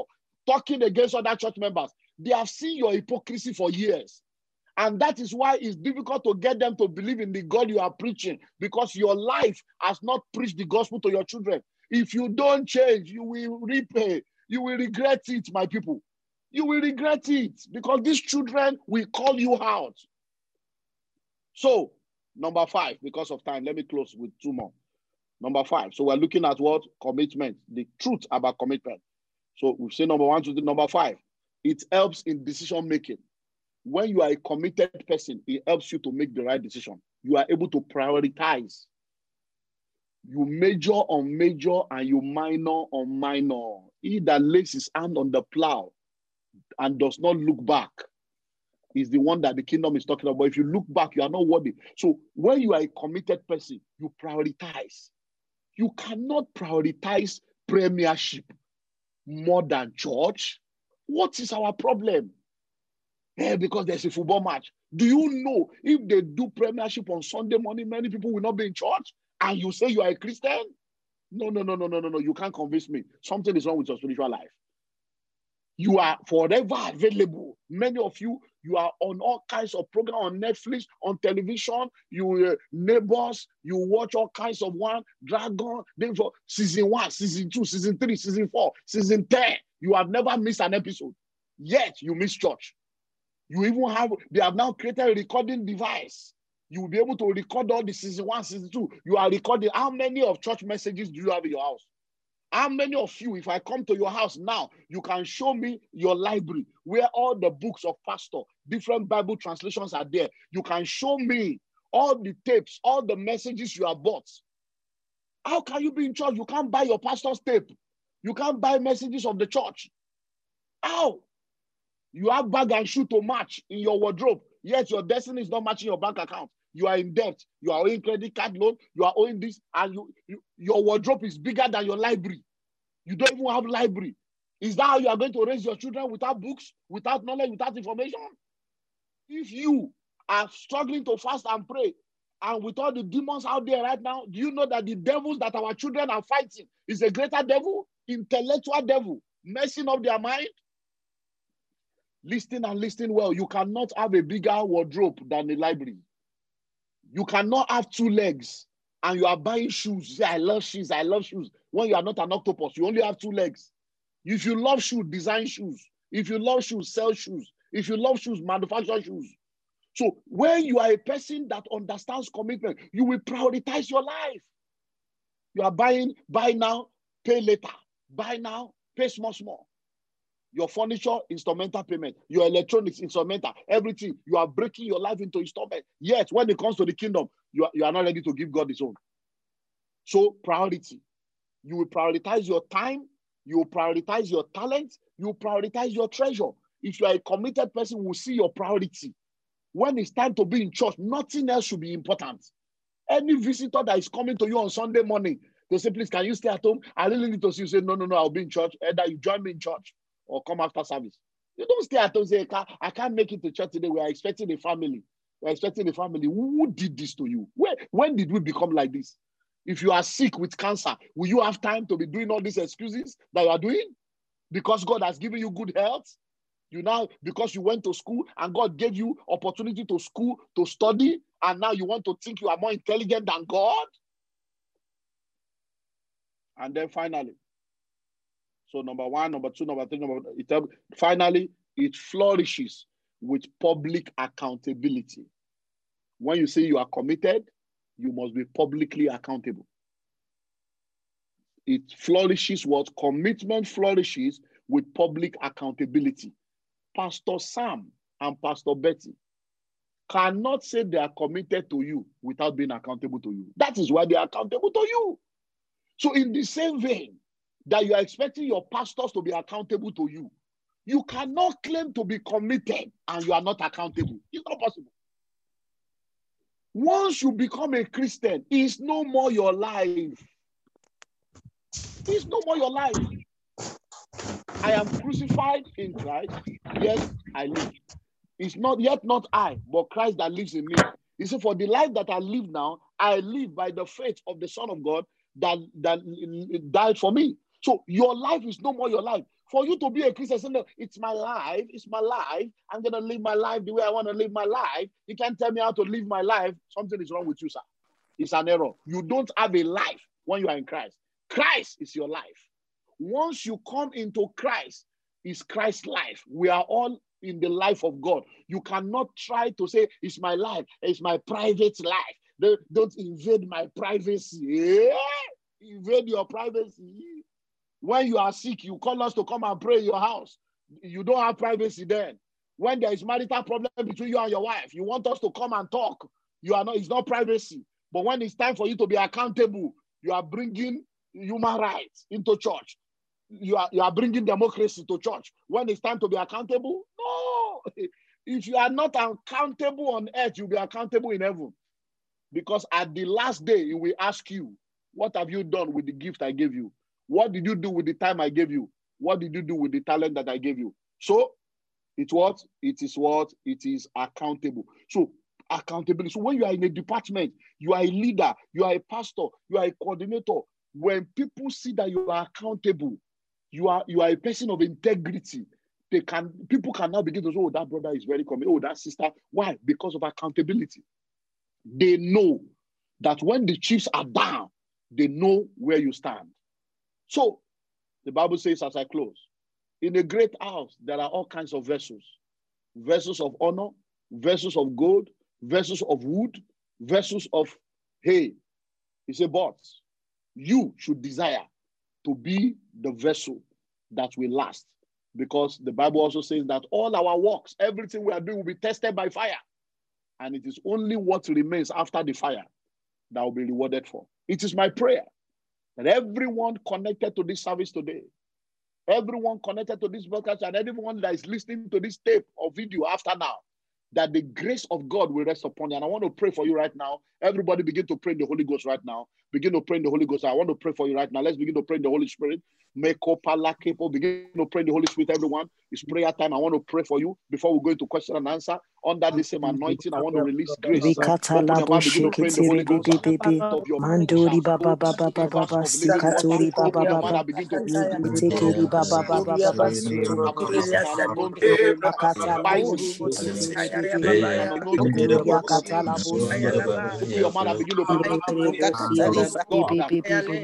Kubura bushike yasuku turike yakanduri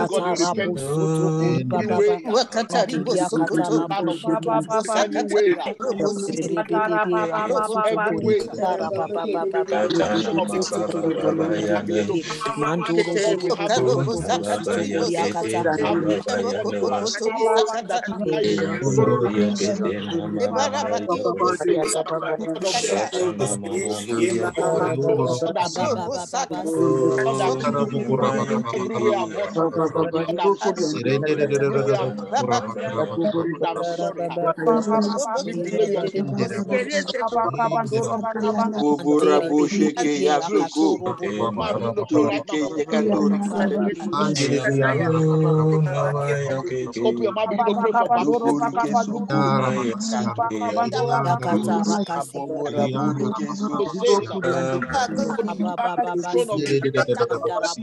Fire once again.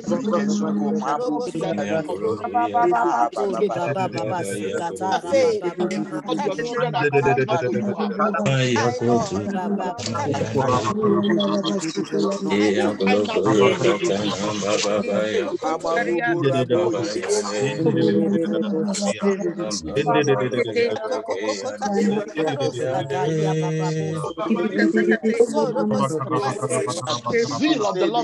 Toss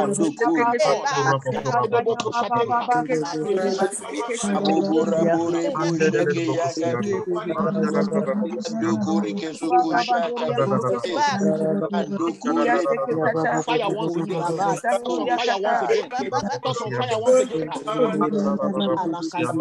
Toss on fire for you. Life of your.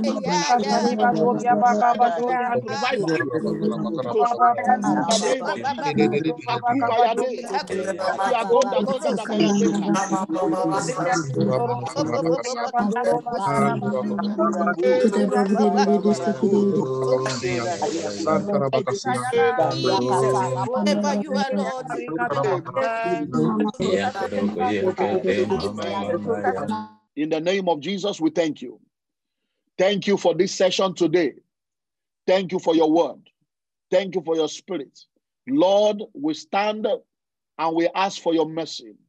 In any way we have hurt you, in any way we have lived below your expectation, have mercy, Lord. Lord, we release a baptism of grace, grace not to miss our visitation, grace to do the right thing at the right time, grace to be in the right place at the right time, grace to do your will at all times. In the name of Jesus. Lord, I pray for everyone under the sound of my voice a baptism of fire, the fire of revival, a baptism of the zeal of the Lord that consumes, that from today will be on fire for you. Ekiado koboyete, kasu kepike tuketeye, mangriku tikayata, ukige fire of revival. In the name of Jesus, Lord, I release the manifestation of glory. I hear in my spirit right now. God is releasing upon you fresh anointing. Some of you, prophetic anointing. Some of you, the intercessory grace. Some of you, God is stirring up the gifts of the Spirit within you. You have been crying out for a manifestation of His glory. It's being stirred up within you right now. In the name of Jesus. Father, I declare and decree that the works that have been committed into the hands of your sons and daughters will not die in their hands. The work will flourish in their hands. Lord, let this same power, let this same fire begin to spread in every department, spread in every aspect of the church. And Lord, we declare that the remaining part of this year, you will bring your church into a place of continuous revival. Thank you, awesome God, because none will miss their blessing. In Jesus' mighty name we pray. Amen. Amen. Amen. amen. Thank you. Thank you. Thank you. Thank you. Very much, Pastor. Oh, what a joy. Let's put our hands together and celebrate Pastor Olumide. Come on, every one of you. Let's everyone of you. Everybody, everybody, please. Yes, we appreciate you very much, Pastor. And um, what we want now is uh, we need to do questions. And um, if you have any question, I wanted you to, uh, Minister Femi, I don't know what to do now, post them to me or I can read them aloud. Um, uh, do you have questions available, Minister Femi? Um, no, there's no questions on at the moment. I think people can ask directly. Okay. So yeah. if you want to ask question now, please can you um, say hi and then you mention your name and then you can ask your question one after the other, please. After such a wonderful session, ah, you may have some questions though. I really enjoyed it. Very, very good. It's Genevieve. Okay, yeah, Genevieve, yes. Okay. Yeah. That's your question. I love the preaching of uh, Pastor Olumide. He he always makes me laugh. It's such a joy to have you back and seeing you on screen, etc. Um, so the part I'm I'm the type. I'm a bit. Um, what you see is what you get. I'm quite. I'm polite and and I'm friendly, but when you when you use the word um, there is like the diplomacy in church. Of course, Pastor always says that we have to be, you know, polite and obviously. Um, obviously watch the way we behave as such. I agree. But there's there are certain times that sometimes you have to be truthful in certain things. So can you elaborate more when you say about the diplomacy that there is too much diplomacy in the in you know uh, amongst christians? Because everybody appears to be careful but behind the scene the, I'm not talking about DC. I'm just talking in general from, from what I see as well within Christian within a Christian world even when mm, there's something okay. on the on our minds we're afraid to say it because we're afraid to be seen as being too forceful etc so pastor Olumide, can you elaborate on that in when, when you mean okay. by the yeah yeah okay okay well um i, I think the, the the issue there is a function of balance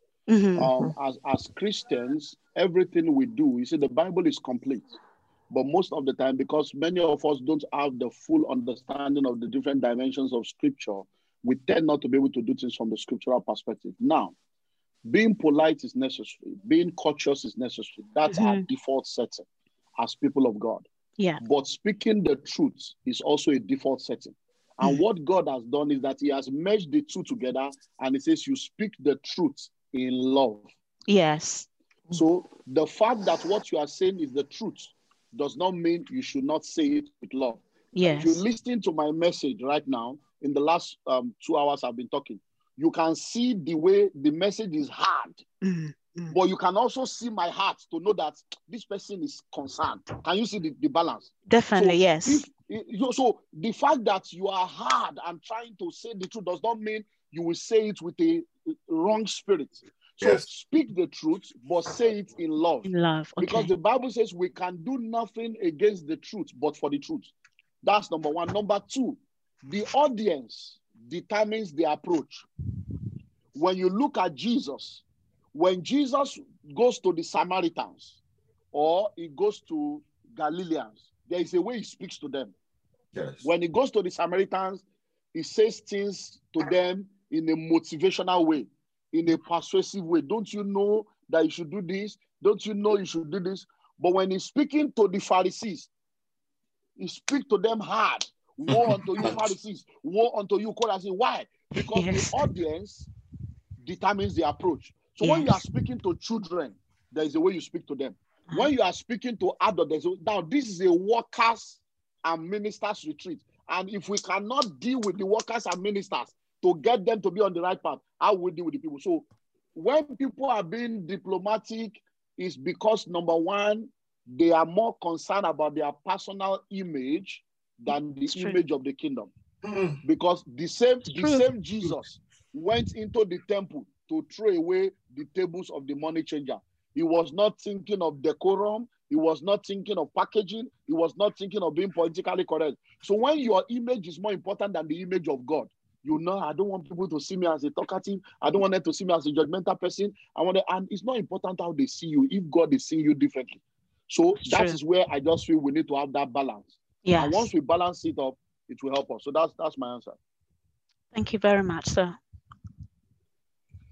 So also to um just to add to it, like you need to act wisely. Mm, Okay. I mean, the fact that you have to say whatever you want to say, uh, uh, Basin does not mean that you have to you, you have to make sure that uh, at the time you finish. Not you can't. I mean, people can be offended even when you say the right thing. So don't you shouldn't worry too much about people going to be offended. But then, in your heart, are you saying to condemn people, or are you saying to convict them, or to encourage them? You understand? So you yeah, sure, yeah. the way you say it, and also be wise in what you are saying. Okay. Uh, uh, should I ask another one since nobody's asking? Should I ask another one? Yeah, go ahead. Yeah, so my next question is because Pastor Lumide, it's like your message for me ju- it's just been amazing because tomorrow we're we're, we're, holding a um a sort is holding a meeting to do with um you know pandemic what's the next stage? After pandemic what next? And then we brainstormed and holy spirit brought up the idea about finding our purpose in the, in this pandemic. And i feel like and this is what i this is the revelation that i have felt for the last couple of months. I even shared with prophetess betty. So you're preaching telling us that even in a pandemic there is uh, opportunity. Is that the word you use? There there is opportunity in this pan- Crisis creates opportunity. exactly. So and then you you you so basically what you're saying is that in this uh, um we should be find we, we, we shouldn't really be sitting there. We should be finding exactly what we need to be doing in in the kingdom. What about people that know that there are things that maybe god is telling they have a passion for something or there are things that uh, god is revealing to them but they're bombarded or they're focused with the fact that they're in a specific job they're thinking because that happens. You're thinking about paying your rent and i'm in a job and there's the fear of taking the next step. What what what can you say? What do you yeah what do you say to Now, um, one of the challenge we have as God's people is Yeah. we claim we claim to be people of faith, yeah but we live we live based on our natural senses. Many of us have never really experienced what it means to live by faith. Mm. Um, I will give you an example because I know some of you can be able to relate with this. When many of you were in Africa, for those of you that came from Africa, from Caribbean, and from West Indies to come into Europe, where you were coming from, in order for you to buy car, you save money, you buy the car cash. In order for you to build a house, you buy the land, you labor to build, and everything is cash. Your car is cash, your house is cash, any electronic in your house, any gadget in your hand is all cash. Then you move into the Western world and you met a system that tells you you can buy and pay instrumentally. And the faith and the discipline that you had to be able to save up to buy things cash, you suddenly started relaxing in that and you started developing your credit rating instead of your faith rating. That's true. And that is what has led to many of us being in all kinds of debt. And that's why a lot of people now, when it comes to the kingdom, by the time they deduct all the debt they are owing, the kingdom of God has been deducted from their finances. So when it comes to the issue of job, why are you created? You need to ask yourself the question: Are you were you born and created for a job, or were you born and created for a purpose? You were born and created for a purpose. Your job is what you do to earn a living. Your work is what you are created to do. There's a difference between your job and your work, your career and your calling. Your career is what you are paid for, but your calling is what you are made for. Nehemiah had a job, a prestigious job in the presidency. He was there at the height of it. But when he got a calling, when he received a burden from God, he abandoned salary and the palace and the burden of the call Yes. made him to pursue the call, and he used all the opportunities and the network of his position to build the kingdom. Do you think Nehemiah end up as a failure? No. The same thing with Joseph. So when you look at many of us, we claim to be Christian, we are people of God, people of faith, but we don't really have faith. So we believe it's our salary, is this, is that. If God is calling you, your gold is tied to your gift. Your Yes. treasure is tied to your talent. Your profit is tied to your purpose and your potential. Inside your purpose, that's where your prosperity is. So when God tells you it's time to move to the next level, you move. All you need to do is to seek the face of God and say, God, how? Yes. It doesn't mean you just resign and leave your job. No, but how do I do it? And that is where time management comes in. Many of you spend two hours on the way to work in the train or your car, two hours from work. That is four hours in the train. Within that time, when you are inside the train, you can still do a lot of things on the phone. You can do a lot of things on social media to still push your purpose. When you go to work, you don't sleep in the work. Even if you do two, three jobs, you still have times that you can prioritize to say, okay, I'm going to take one hour a day, or I'm going to take two hours a week to focus on my purpose. It's all about priority and time management.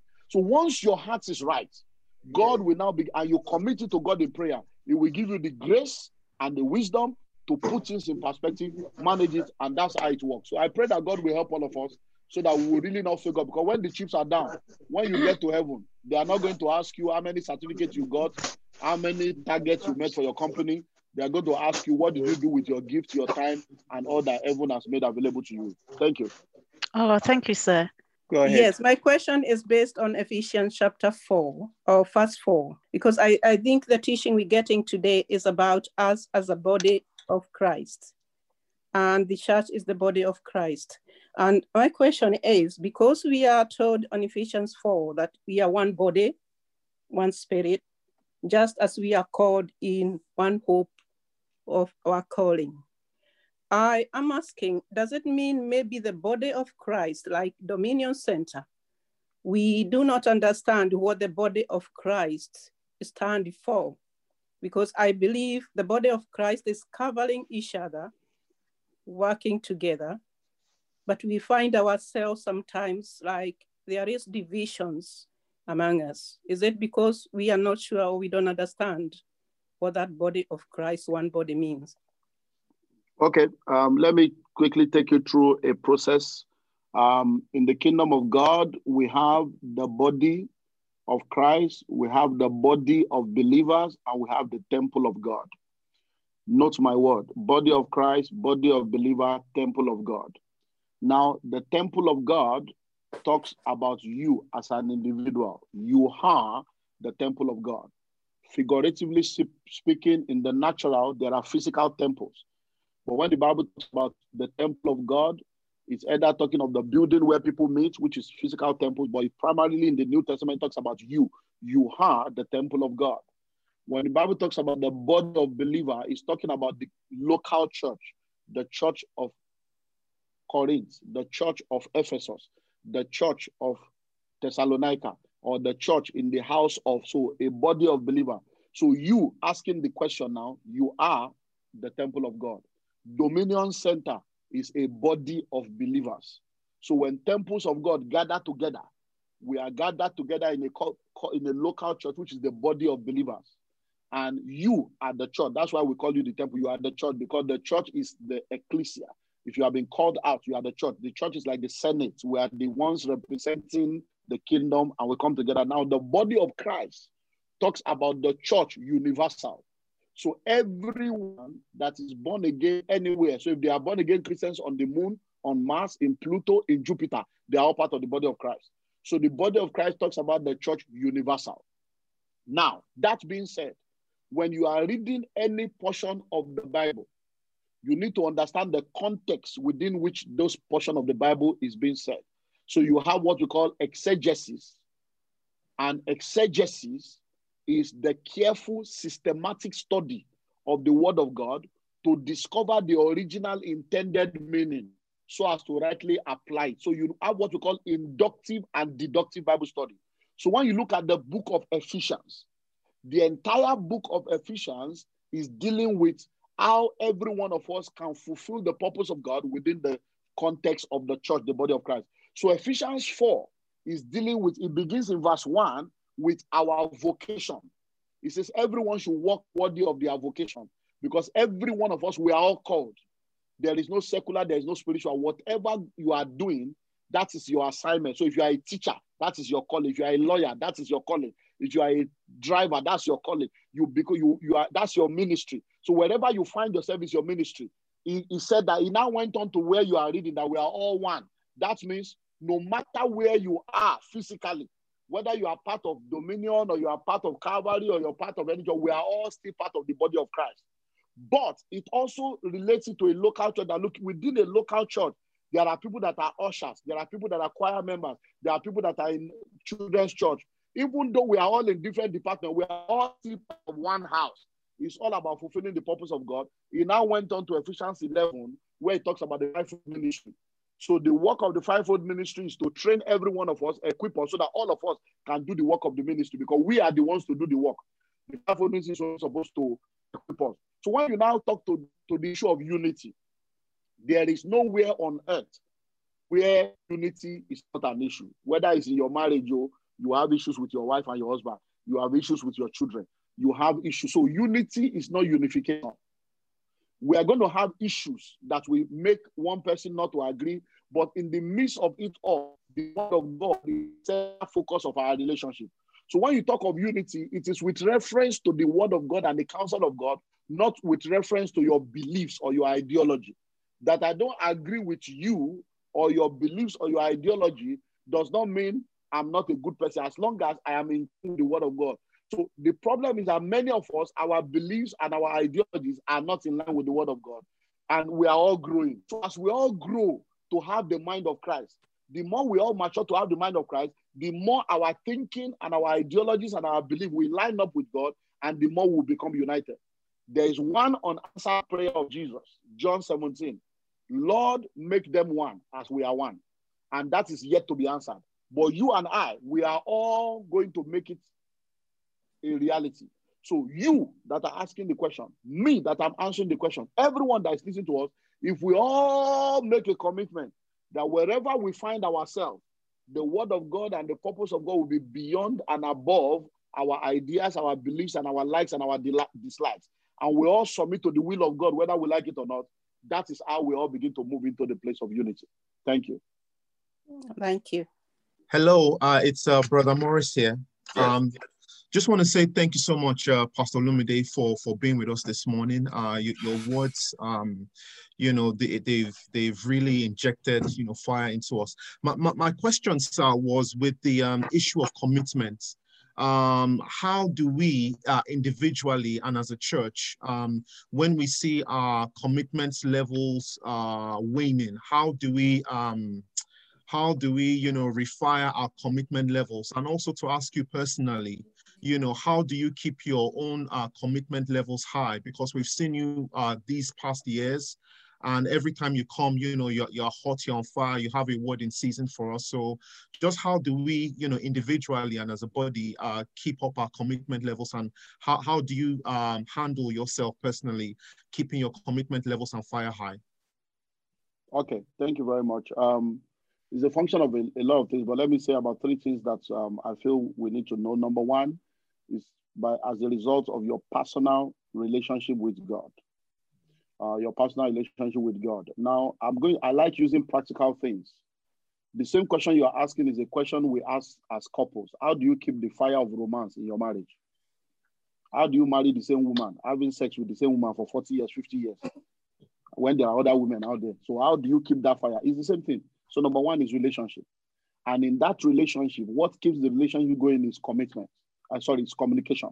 So when you are in a relationship and you are feeling that, ah, babe, I, I, don't like the way you are dressing or this thing, I'm not feeling, I want you to do this. So that's what communi- communication is all about. So number one is your relationship with God. And the way your relationship with God is developed is communication. What is communication? Prayer and studying the word of God. So as you are praying every day, don't see it as, oh, quiet time. I have to pray. Oh, if I don't pray, God will just, no. You are developing your relationship with your God, with your lover.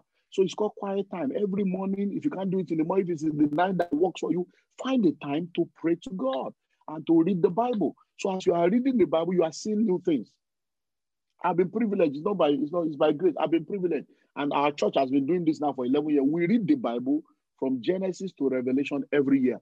This year now we're using Amplified. Next year we're going to use uh, um, NIV. So every year we use a different translation. We read the Bible from Genesis to Revelation. It doesn't mean everybody will obey, but that's what I've been doing for about 30 years of my life. So the more you read the Bible every day, this morning now, I've read my Bible, I've prayed. So the more you read your Bible, the more you pray, you just begin to see different dimensions of the Word of God, different dimensions of things that will help you to grow. Number two, you need to put structure in your life. Structure. Now we're having a retreat now. Everybody needs to have a personal retreat. Now, I am bringing this up in answering your question, not to try to sound like a superhuman. I'm not also a human being. But as a pastor in our church, we fast every week. Every Wednesday is fasting. All our churches globally. But as a pastor, I can't fast only on Wednesday when everybody is fasting. So as a pastor, I have to go beyond just one day. So every week of the of my life, I'm doing like three days. So Monday, uh, Sunday fasting, Wednesday fasting, Friday fasting. Wednesday is for church, Friday is for family and sons and daughters all over the world. Sunday is for ministry. So you see how that so, and then every month I do three days dry fasting every month for almost 14 years now, every month. And I do retreats every month. So, and those three days is no eating, no drinking. I'm just studying the word. I'm listening to tape. I'm seeking God. There's no way you will do that and you will not be. It's not. You will pay the price for it. That is number two. So you need to have some disciplines. I read one book a week. I've read book this morning now. I've read. So you put it around eh, structure, things that will keep you in line. You put it around yourself. And number three is association. The Bible will always say, and they went to their own company. They went to their own company. You need to have friends that help you to be on fire for God. Your wife and husband is not enough. Oh. I'm not talking of your wife or husband. So apart from husband and wife, which is the number one, your wife will be able to tell you, hmm, you have not done that, you have not done this. So you husband and wife is nothing, but you need to have friends, covenant people, people that can call you out. As I'm here now, by the grace of God, I have people in my life that can say, hey, they sit down there. You are in error. Forget it. I don't agree with you. They call me by name. There's nothing like a pastor, bishop. I bet there's nothing like that. No title. They call you by your name. They sit you down. They tell you so that your head will be correct. So you need people like that in your life. You need friends that your relationship is not about joining, going to viewing center to watch Arsenal. Your relationship is not about going uh, to the beach together or going to restaurant to eat together. Your relationship is about praying together. In London, I have friends like that. And some of them, they meet every week. And they've been doing this now almost 50 every week, even in London there. They meet every week, they fast and pray together every week. So that when one person is in trouble, everybody can get. So we need to, we cannot say because you're in the Western world and you're just me and my family. No. You need to have covenant friends whose relationship with you is about God. Let us help ourselves to grow. So you are reading books together. You are discussing the latest book. You are book of the month. You discuss the book. We meet once a month to discuss the book. You are meeting. If you can't do weekly, meet once a month. You have a book you are going to read. All of you meet once a month. You discuss the book. And that's how you grow. That's how you stay on fire because this world, there will be distractions. But when you put all these things in place, your relationship with God, so that the Spirit of God can continue to guide you, structures around your life to keep you in line, and relationship. That's what will help you. Thank you. Thank you, sir. Uh, yeah, I think we'll take one more question. We finish. We're going over our time. So okay, Richard here. I would like to um, ask a question. Um, Dr. Olumide, thank you very much for um, you know the enlightening things that you shared with us today.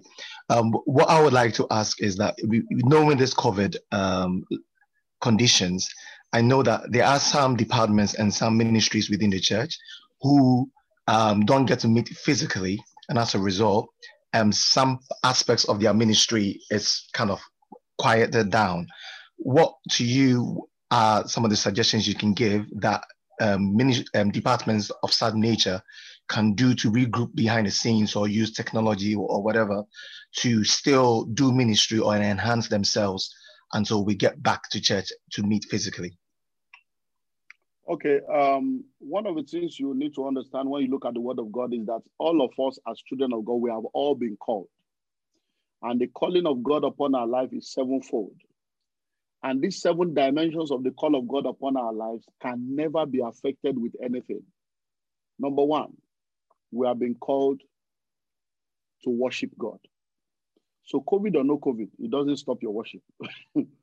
Number two, we have been called to serve God. So, COVID or no COVID, it doesn't stop your service of God. You don't need to be in church to serve. Serving humanity is serving God. Number three, we have been called to pray. Prayer was not on lockdown, worship was not on lockdown, your faith is not on lockdown. we have been called to win souls. COVID or no COVID, by making phone calls, you are online chatting with people, you can win souls online. we have been called to give. COVID or no COVID, it doesn't stop your giving. You were buying food, you were still paying bills, so it doesn't stop your giving. Number six, we are being called to fulfill our purpose and our assignment on earth. So if you have discovered your purpose and you have discovered your assignment, COVID does not stop you from doing that. And number seven, we are being called to be like Jesus, to be holy, to be like him. COVID does not stop that. So the sevenfold call of God upon everybody, everybody, that's the seventh calling upon our life. COVID doesn't stop that. So when you now bring it down to department, departments are just housekeeping jobs. It's like house chores. It's like in my house now. I tell my son, take out the trash. I tell my daughter, go and wash the plates or go and cook. I tell my son, go and wash the car. They are doing house chores. That does not mean that they will still not carry out their purpose and assignment out there.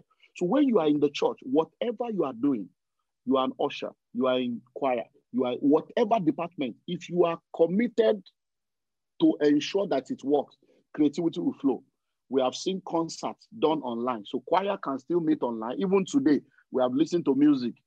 Even when I don't see you, you're working. We have enjoyed the worship. It's technology. We have still listened to it. So there's always a way. If you are an usher and there is no physical people to usher, when I came in here, there was a waiting room on Zoom. So as an usher, even in this one now, you can ask, okay, let's put this person on waiting room. Now, I don't know who is coordinating this now, who are the co-hosts, but it was okay, Pastor me, does this person have questions? Somebody is muting and unmuting. That is ushering job. That is protocol job. so all you need to do is to sit down and look at your department or your unit and ask yourself, why do we exist? How can we continue to do why we exist? So if you are a choir, why do we exist? You have to define that. Oh, we exist to help people to worship God, to lead people, and to co- coordinate people to worship God. We exist to minister in songs in, and create an atmosphere of receptiveness in the church. You can still do that by technology.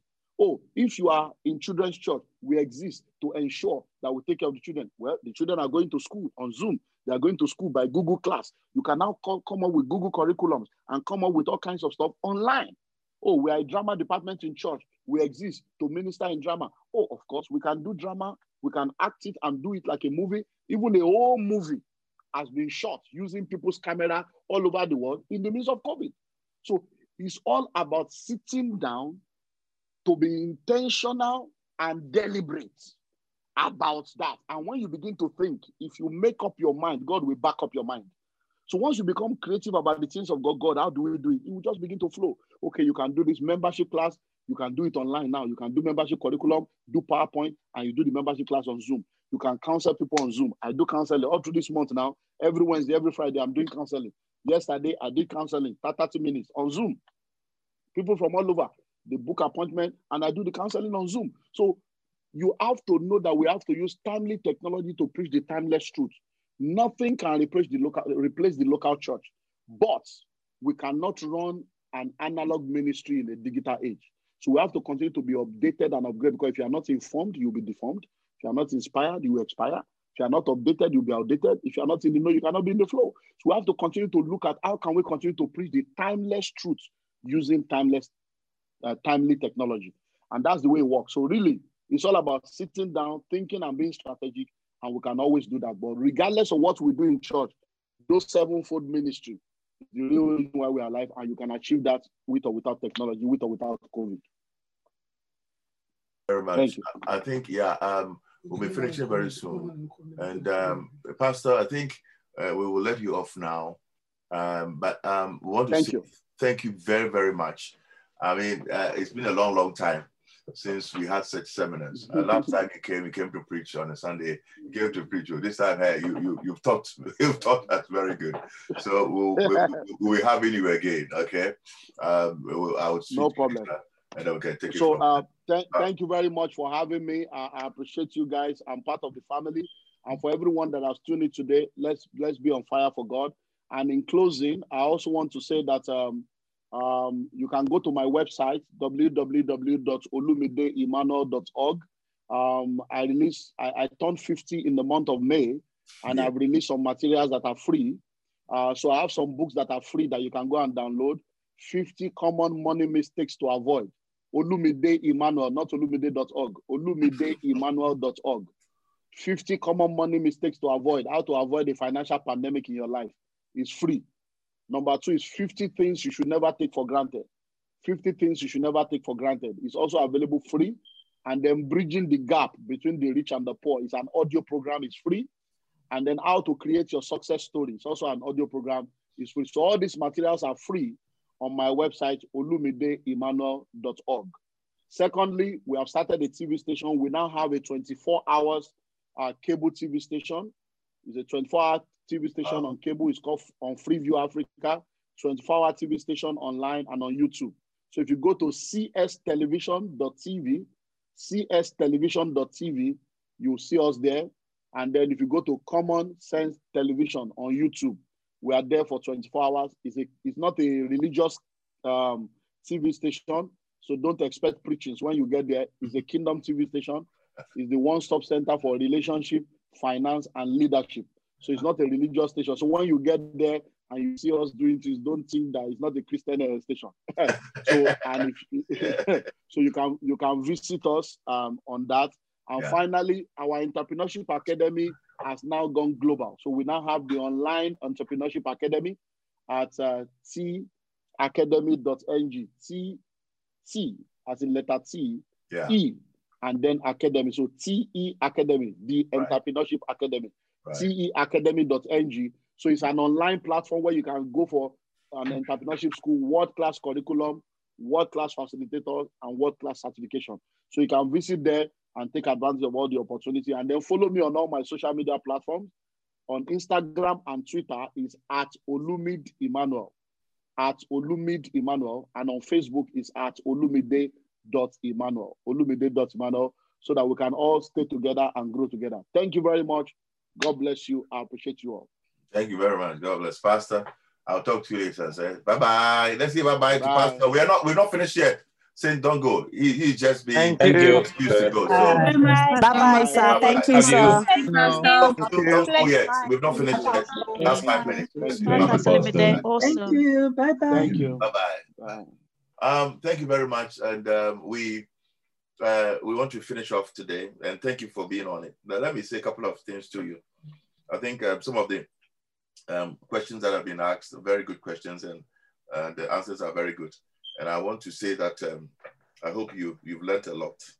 Um, you know, um, just um, to uh, for those who are not members of any team in the church, we would like you to register, um, join a department, join a department, and um, and also uh, we'll come back to you regarding few things concerning uh, ministries and and how activities online will go for. Because a few things that we have suspended because of COVID and we don't uh, we, we're going back to the, all those again.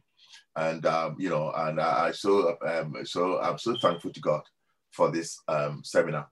Um, departmental heads, I would like to say to you, and um, um, um I don't know if Pastor you want, you want to say anything at all. Can I say this? Um, you know, what is coming to me is that the Bible says that it's not um, the hearers that will be satisfied, but also the doers. You know, it's a moment that we have received something that is so powerful. But I don't think today is the first time we are hearing some of the things we heard. But what to do with is very important. And I always say that um, Kentucky um, staff will not go and brag about uh, McDonald's. And for Dominion Center to go forth, you know, we have to also look at ourselves, especially leaders who have taken positions you have to sit down and take inventory. That's what you're doing. Are you doing it? Are you committed to that?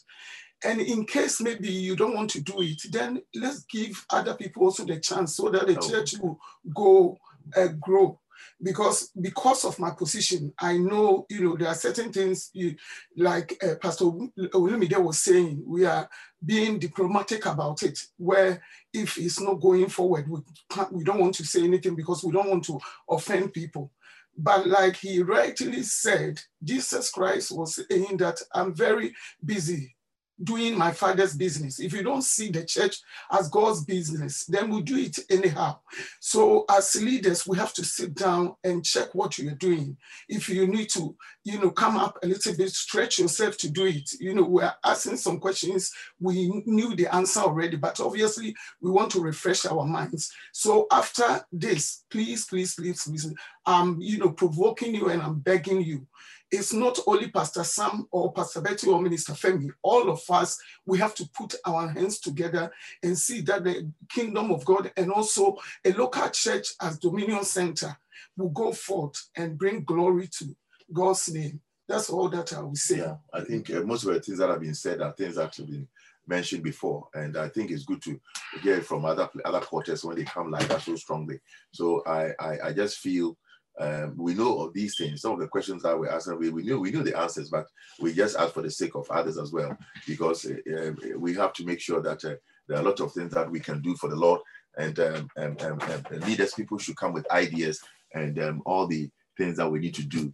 So uh, let's help out in the church, and uh, we use, use our talents to, to, to help the kingdom of God. Let's use that we have talents that we go out there, we, we are up there. Let's use them in church you know, don't, I mean, sometimes you, you want an opportunity to be created for you. Don't wait for somebody to, the church to say, we'll do this. Come up with them. Come and say that, uh, you know, there's something this you can come and say, Pastor, I want to start this. Um, let's, uh, in the church, let's sit down and, and let's see how we can get it done and all that. that come, come. And also some uh, things that you can do without our permission and, and all that. Just for the kingdom.